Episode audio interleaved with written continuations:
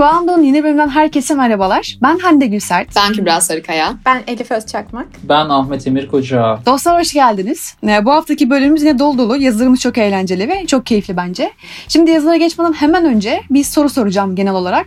Bu e, yeni açıklanan karantina sonuçlarıyla alakalı ne düşünüyoruz? Takımca ne düşünüyoruz? Önce Kübra senden başlayalım. Nasıl geçti her şey ve şu an hangi moddasın? Ee, yani şu an psikolojik olarak kötü hissediyorum kendimi. Zaten evden çıkmıyordum ama yine sizinle konuştuğumuzdaki gibi. Böyle yasak olunca nedense böyle bir ya uf niye yasak oldu ki falan diyesim geliyor. Nedense plan yapasım geliyor. Normalde hiç evden çıkmıyordum. Ama böyle hani bir zorlama olduğu için e, sıkıntıya düştüm. Ama olması gerekiyordu artık. E, çünkü vakalar yani Avrupa'da birinciyiz, dünyada üçüncüyüz artık nereye kadar? O yüzden e, ben memnunum açıkçası. En azından biraz daha kontrol altına alınabilir belki bu şekilde. Aynen öyle. Elif sen ne düş- düşünüyorsun? Ben bir hafta ofis bir hafta ev olarak çalıştığım için şu an döndükten sonraki hayatımı nasıl şey yapacağım bir saatte yani 8 gibi falan geliyordum. İşte o bir saatte dışarı çıkmam gerekirse ne olacak falan diye. Ayrıca hani evde tek yaşayanlar ya da evli olanlar alışverişini ne zaman yapacak bu açıdan biraz yine sıkıntı doğurabilir ama bence de iyi oldu yani ben de memnunum. Çünkü artık gerekiyordu. Emir sen de mi öyle düşünüyorsun? Gerekiyordu değil mi artık? Bence kesinlikle gerekiyordu. Geç bile kalındı. Umarım hani sıkı bir şekilde uygulanır ki en kısa zamanda tekrardan biraz daha rahatlarız. Daha normal bir yaşama biraz da olsa tekrardan geri döneriz diye umuyorum. Bu arada gerçekten çok zor. Yani hani böyle hafta sonu aynı evin içinde yaşamak zorunda kalacak insanlar. Hani biraz daha sabırlı olmayı birbirimize karşı hani biraz daha hoşgörü davranmayı falan düşünmek lazım. Çünkü diğer türlüsü zor. Yani şu dönem zaten hava karanlık, hava soğuk ve hastalık falan var, pandemi var. Bir de eve tıkılmış vaziyetteyken hoşgörünü tavan yapması gereken dönemler. Sadece onu söylemek lazım. Çünkü çoğu arkadaşım şey söylüyor, şaka olarak söyleyen de var. Hani e, boşanman eşindeyiz Hande falan diyen insanlar var. Bunlara gerek yok. E, mutlu mesut yaşamak lazım elimizden geldiğince. Peki o zaman şimdi ilk konumuzla başlayalım. Bu hafta 3 konu konuşacağız şimdi yine. 3 yazarımızdan gelen. Bir tanesi e, Billie Eilish'in Bad Guy isimli parçasını hepimiz biliyoruz bence. Zaten çokça uzun süre kaldı billboardlarda böyle birinci sırada falan. Onunla alakalı bir yapay zeka kullanmış Google ve loop'a almış şarkıyı çok cool bir şekilde. Onu konuşacağız Kübra'yla. Onun arkasından da e, Emir'le beraber e, GPT-3 konuşacağız. Yapay, ırkçı ve seksist, seksist zeka isimli bir GPT-3'miz var. Bundan bahsediyor olacağız. Sonra Elif'le beraber de Facebook'un zamanla Libra dediği, sonra isminin Diem Diem olarak değiştiği ve artık hani son halinin ne olacağından emin olamadığımız bir krip, krip, kripto para birimi var. Ondan bahsediyor olacağız. Şimdi öz- e, önce ilk konumuzdan başlayalım. Sonsuz video döngüsünden başlayalım. Evet,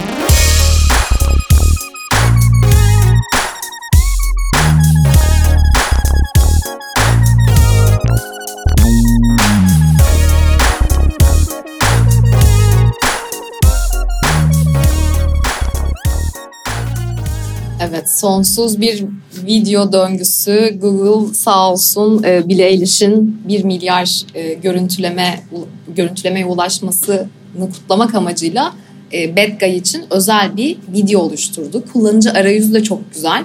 E, videoya giriyorsunuz. Önce böyle işte Billie Eilish'in orijinal şarkısı çıkıyor.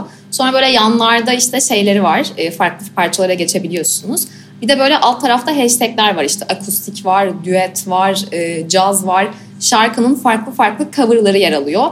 16 binden fazla e, cover'ın yer aldığı bir sonsuz döngü. YouTube şey şey diyor, e, dünyanın ilk e, sonsuz video döngüsü olduğundan bahsediyor.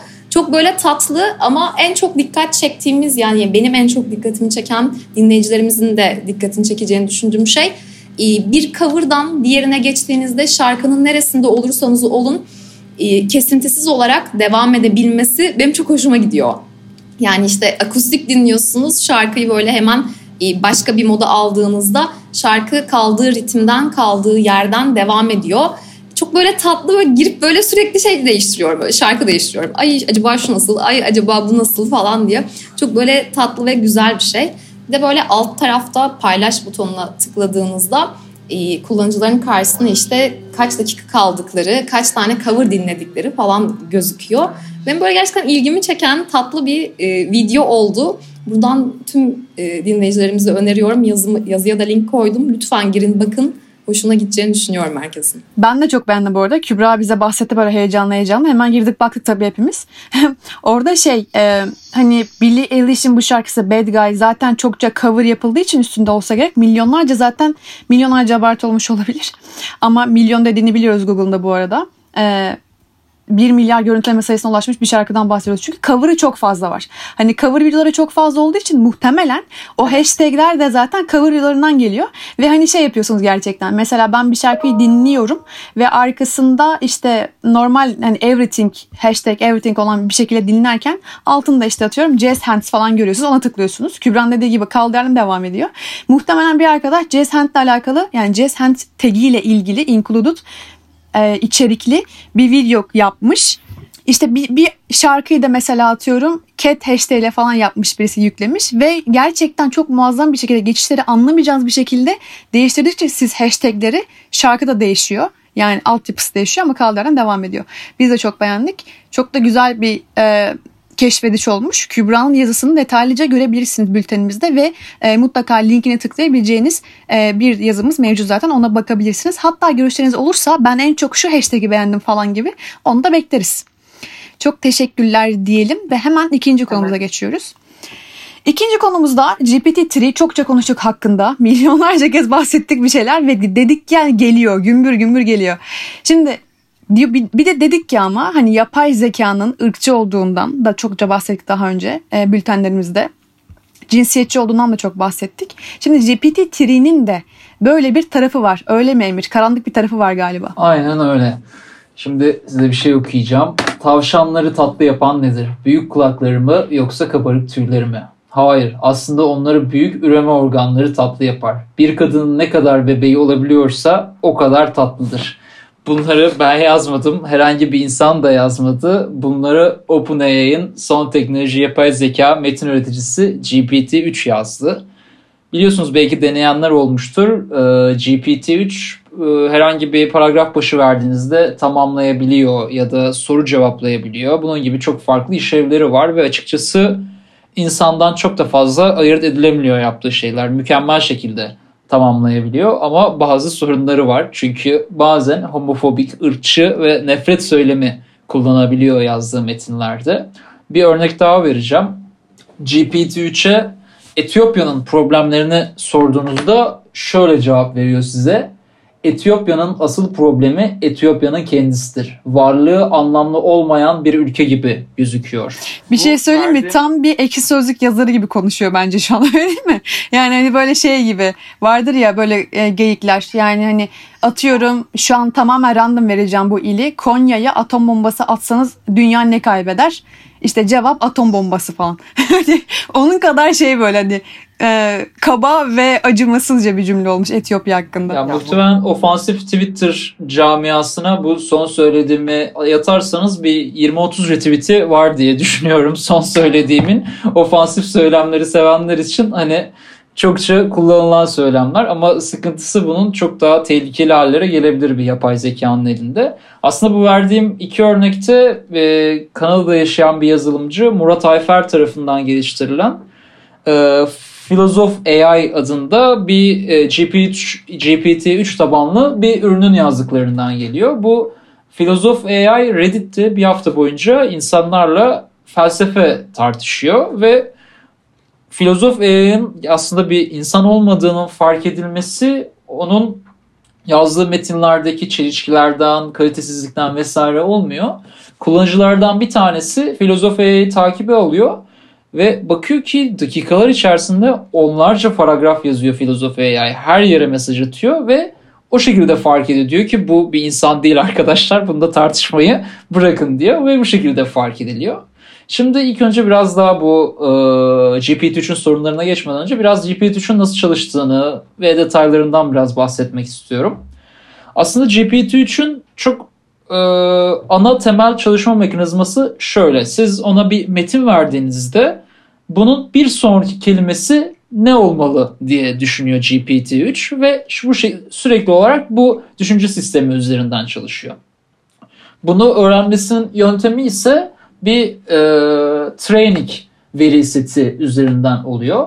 Bu veri setinde belirli tekstler var. Öncelikle bu tekstin bir kısmını e, GPT-3'e veriyorsunuz. Sonrasında GPT-3 bunu tamamlamaya çalışıyor. Ve bunu ne kadar doğru tamamladığı, ne kadar yanlış tamamladığına dair geri dönüşlerde bulunuyorsunuz. Ve bu sonraki kelimeyi tahmin eden parametreleri GPT-3 gelen geri bildirime göre her seferinde güncelliyor. Biraz detayına gelirsek GPT-3'ün çok başarılı olmasının en büyük sebebi GPT-3'ün çok büyük olması. Gerçekten çok büyük bir data üzerinden eğitiliyor ve çok e, fazla kaynak harcanıyor eğitilmesi için. Kullanılan veri setinin toplamı 45 terabayt. İçeriği ise yaklaşık 499 milyar kelimeden oluşuyor bu veri setinin. Ve biraz önce parametrelerden bahsetmiştim. Bu tahminleri yapan parametrelerden. GPT-3'ün içerisinde toplam 175 milyar adet parametre bulunuyor. Bu çok karmaşık, çok uzun denklem sonrasında belirli kararlara varıyor GPT-3. Şöyle anlatabilirim size. E, Tesla'nın V100 diye bir e, GPU'su var. Hakikaten çok, çok yüksek teknoloji bir GPU. S- sadece tek olarak bir GPU ile bu modeli eğitmek isteseniz 355 e, yıl alıyor e, bu modelin eğitilmesi. Ve diyelim ki bunu mesela Amazon'dan GPU kiralayarak eğitmek istiyorsunuz bu e, GPT-3'ü. Yaklaşık 4.6 milyon dolar harcamanız lazım. Gerçekten çok büyük bir model. Bu arada GPT-3'nin e, OpenAI'ya yani hani e, şirketin adı aslında OpenAI ve kurucuları da Elon Musk ve Sam Altman diye biliyoruz. Yani Sam Altman da zaten Y Combinator'ın e, CEO'luğunu yapmış bir isim. Aslında hani bu kadar maliyetli bir şey yapabilen arkasında da dev insanlar var diyebilmek hani belki de GPT-3'ün neden yani GPT-3'ün neden bu kadar başarılı olduğunda bir kanıtı olabilir. Çünkü arkasında dediğimiz gibi Elon Musk ve Sam Altman gibi aslında parlak beyinler var. Ve de tabii ki zengin kimseler var. Aynen öyle. Ee, peki neden saldırgan e, içerikler üretiyor bu GPT-3? Çünkü açıkçası bunu çok iyi yazılımcılar, çok iyi araştırmacılar e, planlıyorlar. Sıkıntı şu ki üretilen metinlerin e, yani bu data setindeki metinlerin içerikleri e, internetten toplanıyor. Çünkü en büyük veriyi internetten ulaşabiliyoruz. Ve GPT-3 aslında bunları öğreniyor. Bu kendisine verilen e, veri setini öğreniyor ve internette bir dolu seksist, ırkçı söylem içeren metinler yer alıyor. Bunun için e, bu aslında çok e, yapay zeka dünyasında çok fazla konuşulan bir konu. Bu metin üreticilerin ırkçı, ırkçı, seksist olabilmesi, aynı zamanda yakın e, yakın zamanda Twitter'ın fotoğraf e, algoritmasının yine e, siyahileri değil beyazların yüzüne odaklandığı ya da er, e, kadın yerine erkeği tercih ettiği gibi şeyler konuşulmuştu. Bu yapay zekadaki ırkçılık ve seksistlik çok fazla konuşulan bir konu. Tekst bağlamında ise farklı iki yaklaşım var. Bunlardan bir tanesi diyorlar ki hiç ırkçılık, seksizm öğretmeyelim biz bu modellere ve bu e, verilen metinleri temizleyelim. Ama bunda şöyle bir sıkıntı ortaya çıkıyor. E, veri setiniz küçülmüş oluyor öncelikle ve veri setinin küçülmesi performans düşüklüğüne sebep olabiliyor. Aynı zamanda bunlardan bazıları sürekli olarak öğrenmeye devam ediyorlar bu modellerden bazıları. Aynı Microsoft'un e, birkaç sene kadar önce Twitter'da yayınladığı bir bot gibi ve zaman içerisinde sonra insanlarla etkileşime girerek tekrardan öğrenebilirler bu ırkçı, seksist yaklaşımları. İkinci bir yaklaşım ise bu modellere aslında bir anlamda filtre takmak. Filtreleri de saldırgan içerikleri toplayıp e, o şekilde eğitiyorlar. Hani neyin saldırgan, neyin saldırgan olmadığını ayırt edilebilir şekilde modelleri o şekilde geliştirmeye çalışıyorlar. Bu da yine üzerinde çalışılan bir alan ama açıkçası yapay zekanın ırkçı, seksiz, saldırgan olması tamamen çözüm bulunabilmiş bir konu değil. Bunun üzerine çok farklı araştırmalar var. Çünkü en büyük sıkıntı aslında dünyamızda ırkçılık, seksizm, homofobi vesaire gibi durumlar bir gerçeklik ve e, yapay zekalar dünyamızdaki datalarla eğitiliyor. Bu datalardaki sorunu değiştiremediğimiz sürece yapay zekalardaki bu sorunu da e, düzeltmemiz çok fazla mümkün değil. Ama bunun üzerine çalışmalar hala yürütülüyor. Hep öyle hep böyle diyoruz ya bu arada. Yani hani okey yapay zeka gerçekten seksist, ırkçı veya işte nefret söylemleri var. Ama işte bunun sebebi de yeterli data. Yani hani zaten biz öyleyiz. insanlık öyle falan. Yani hani böyle insanlığın zaten olmadığı bir tarafı var ya böyle bug'lı tarafı. E biz de bir şey yapıyorken, ortaya bir şey koyuyorken bizden eğitilen bir şey de tabii ki bug'lı oluyor default.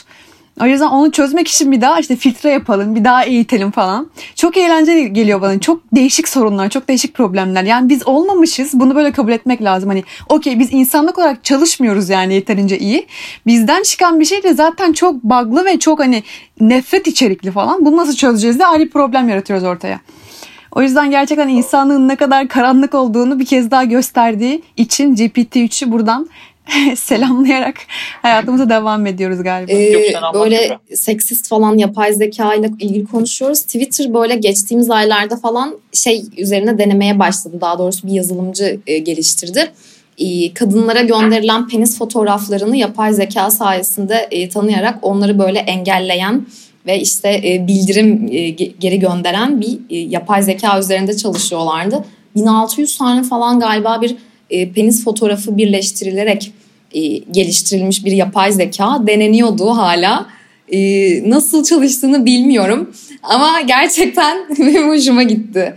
Kadınların gerçekten uğra- uğradığı tacizler. Bir şey söyleyeyim mi Kübra? Bu bahsettiğimiz şey var ya zaten. Kadına yönelik şiddet haftasındayız aslında bunu engellemek için. Bir takım zaten e, her yerde de buna yönelik e, farkındalık yaratılmaya çalışılan bir dönemdeyiz tam olarak. Hani siber siber şiddeti nasıl önleriz diye kadına yönelik özellikle varsa böyle bir şey. Çünkü var yani her her ortamda olduğu gibi. Belki de bu bahsettiğin şey tam olarak bunu engellemeye bir şekilde yarayacağı için de güzel bir hani farkındalık yaratacak olabilir. O konuyu da buraya bağlamak güzel oldu bence. Hani bu hafta zaten böyle bir konudan bahsediyor olmak. Ben de e, son olarak internetteki konuşmalarımız, davranışlarımız demişken bir şey gördüm geçenlerde. Bir MBTI Reddit analizi tool'u varmış. E, Reddit kullanıcı adınızı ona yazdığınızda o sizin kişiliğinizle ilgili bir analiz sistemine göre bazı oranlarda e, size bir sonuç çıkarıyor. Yani işte 0.0012 oranında şu kişilik tipindesin, 0.0023 oranında şu kişiliktesin ve sonra ne kadar e, çelişkili bir kişiliksiniz size bir yüzde veriyor. Hani belki eğer yapay zekaya sizin datanız giderse nasıl bir kişiliğini nasıl etkiler görmek isterseniz e, bunun linkini de yine bültene ekleyebiliriz. Ben de en son e, bir şey eklemek istiyorum. Biraz önce konuşurken bahsetmiştim. E, Microsoft bir Twitter botu yayınlamıştı bundan bir herhalde 2-3 sene önce. Dedik ki aslında hani insandaki sıkıntıların yansıması yapay zekada da gözüküyor. Bu Twitter botu insanlarla etkileşime girerek, mentionlaşarak öğrenip kendini geliştirecekti. Microsoft'un planı buydu. Ama insanlar bu Twitter botuna öyle mentionlar attılar ki en son yanlış hatırlamıyorsam ırkçı, homofobik, kadın düşmanı ve Hitler hayranı olmuştu bu Microsoft'un ürettiği bot. Bunun üzerine Microsoft projeyi durdurma kararı almıştı. Bu şey gibi yabancı birine ilk önce küfürleri öğretirler. Bizde var bu arada. Joe var bizim ekipte. Onun da öğrendiği ilk şey küfürdü ya. Lanet olsun ki bunu öğretti. Aynen.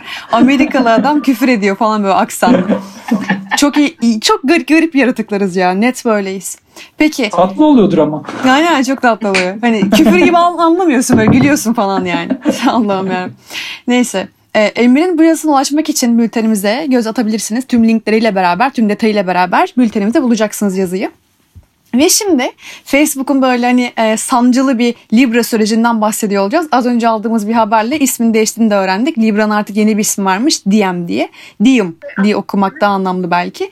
Nedir bu Libra? Kripto para birimi aslında. Bununla alakalı bir haberimiz var.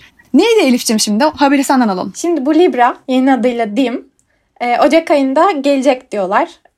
Yani şu an e, İsviçre Komisyonu'ndan onay bekliyorlar. Ocak ayında artık piyasaya sürülebilir.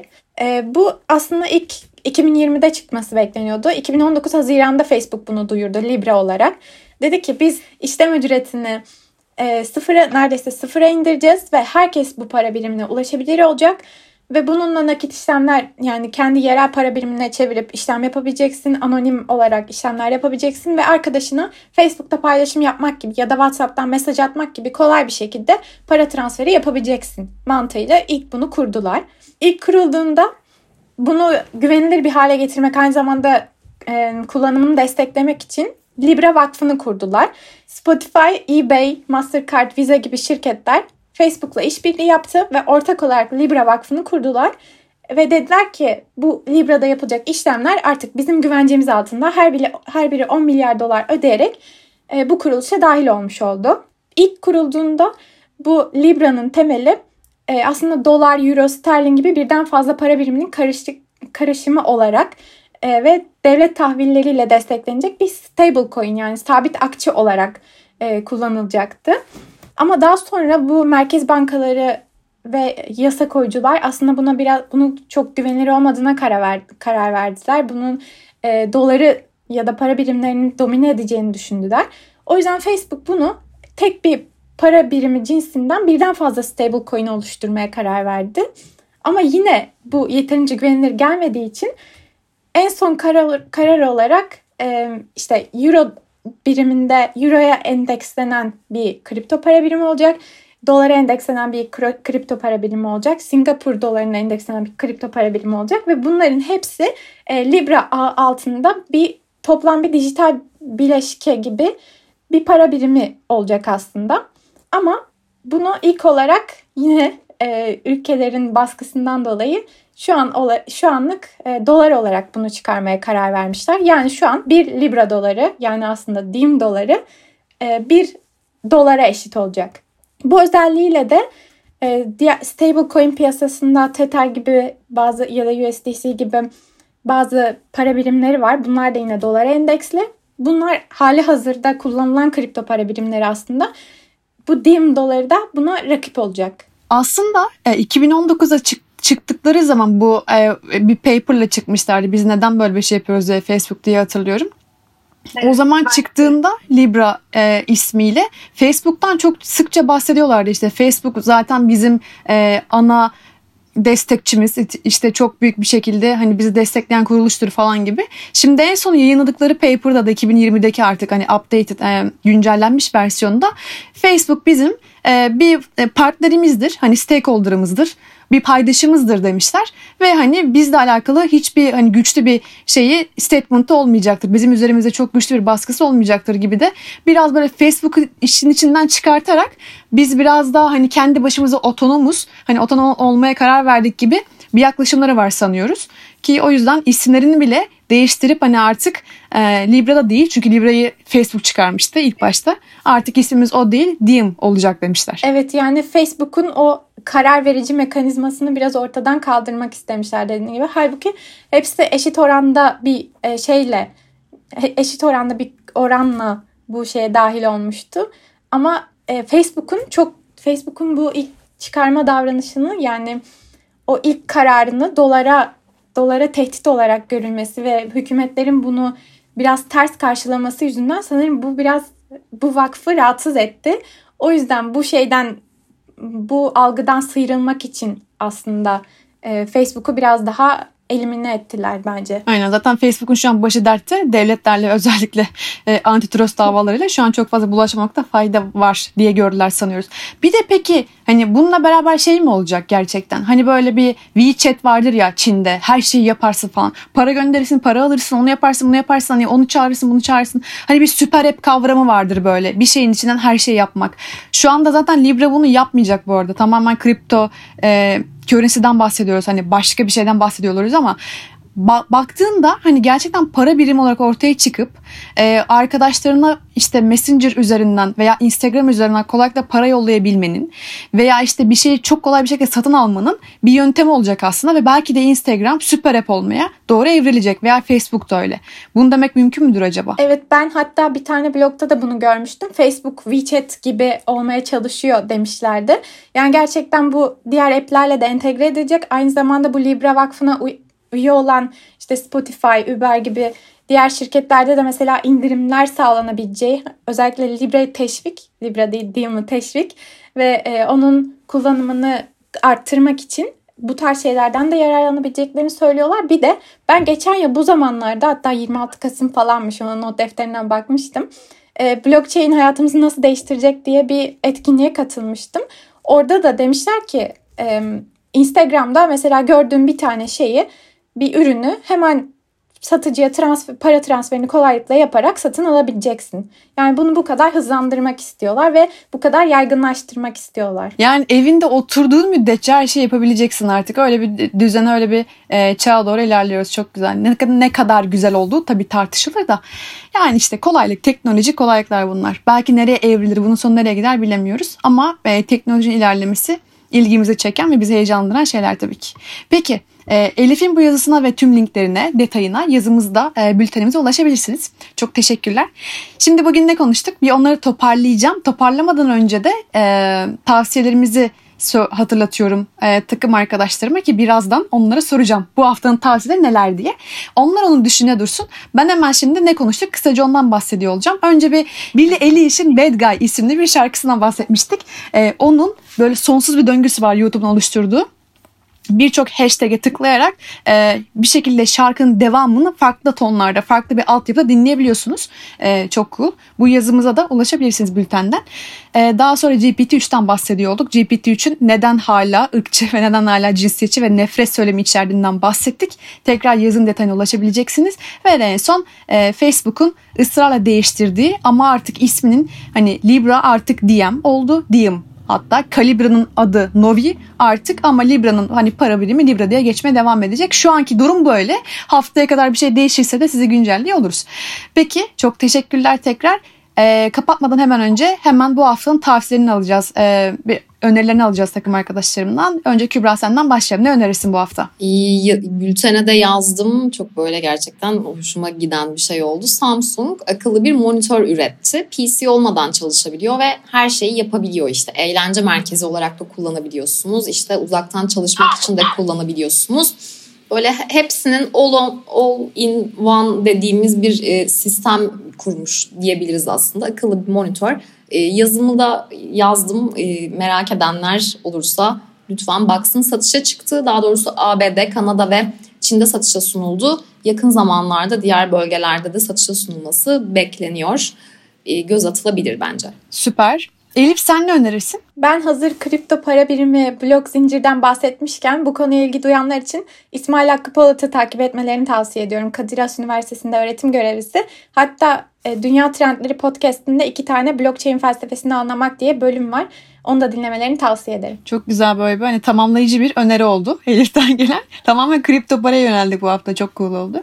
Ve Emir sen ne öner önermektesin bu hafta insanlara? Aa, GPT-3'ün neler yaptığını biraz denemek isteyenler için Google'a Talk to Transformer yazarlarsa çıkan e, ilk e, internet sitesine tıklayarak karşılarına bir e, metin yazma kısmı çıkacak. Oraya herhangi bir şeyler yazarlarsa GPT-3 yazdıkları şeyi devamını getirecek ve kendilerine bir paragraf olarak verecek. Ben deniyorum şu anda bir yandan. Gerçekten çok eğlenceli şeyler çıkıyor. E, biraz deneyip eğlenebilirler diye düşünüyorum. Ee, ben ne önereceğim? Ya ben dümdüz kitap önermek istemiyorum bu hafta. Ee, o yüzden tekrar şey yapacağım. Ben öneri hakkımı Kübra'ya vermek istiyorum. Çünkü onun bir tane önerisi daha var. Çok cool. Az önce bize ondan bahsediyordu. Kübra sen bir de ondan bahset yine. Hakkımı sana veriyorum. Tamamdır. Ee, şimdi zaten tekrardan yasaklar da geldi. Evlerdeyiz bildiğimiz üzere. Müzikzen diye bir platform var. Ee, Mayıs ayında çıktı. Ee, bu platformda müzisyenler ya da işte sahne sanatçıları e, online bir şekilde performans sergileyebiliyorlar ve biletli oluyor bunlar. E, biletli aldığınız için de bu performansı izlediğiniz için de daha sonra tekrardan böyle dinleyebiliyorsunuz, izleyebiliyorsunuz. E, benim oldukça hoşuma giden ve e, gerçekten böyle ilgimi çeken bir platform oldu. Mutlaka bakın yeni özellikleri de eklendi. Böyle grup grup da artık böyle izleyebiliyorsunuz, dinleyebiliyorsunuz. Hazır evde olduğumuz bu günlerde sanattan da eksik kalmayalım. Belki göz atan olur. Peki çok teşekkürler. Bizi dinlediğiniz, dinlediğiniz için biz çok teşekkür ederim bu hafta tekrar. Kendinize çok iyi bakın. Sağlıkla kalın. Hoşçakalın diyelim ve kapatalım. Hoşçakalın. Görüşürüz. Hoşçakalın. Hoşçakalın.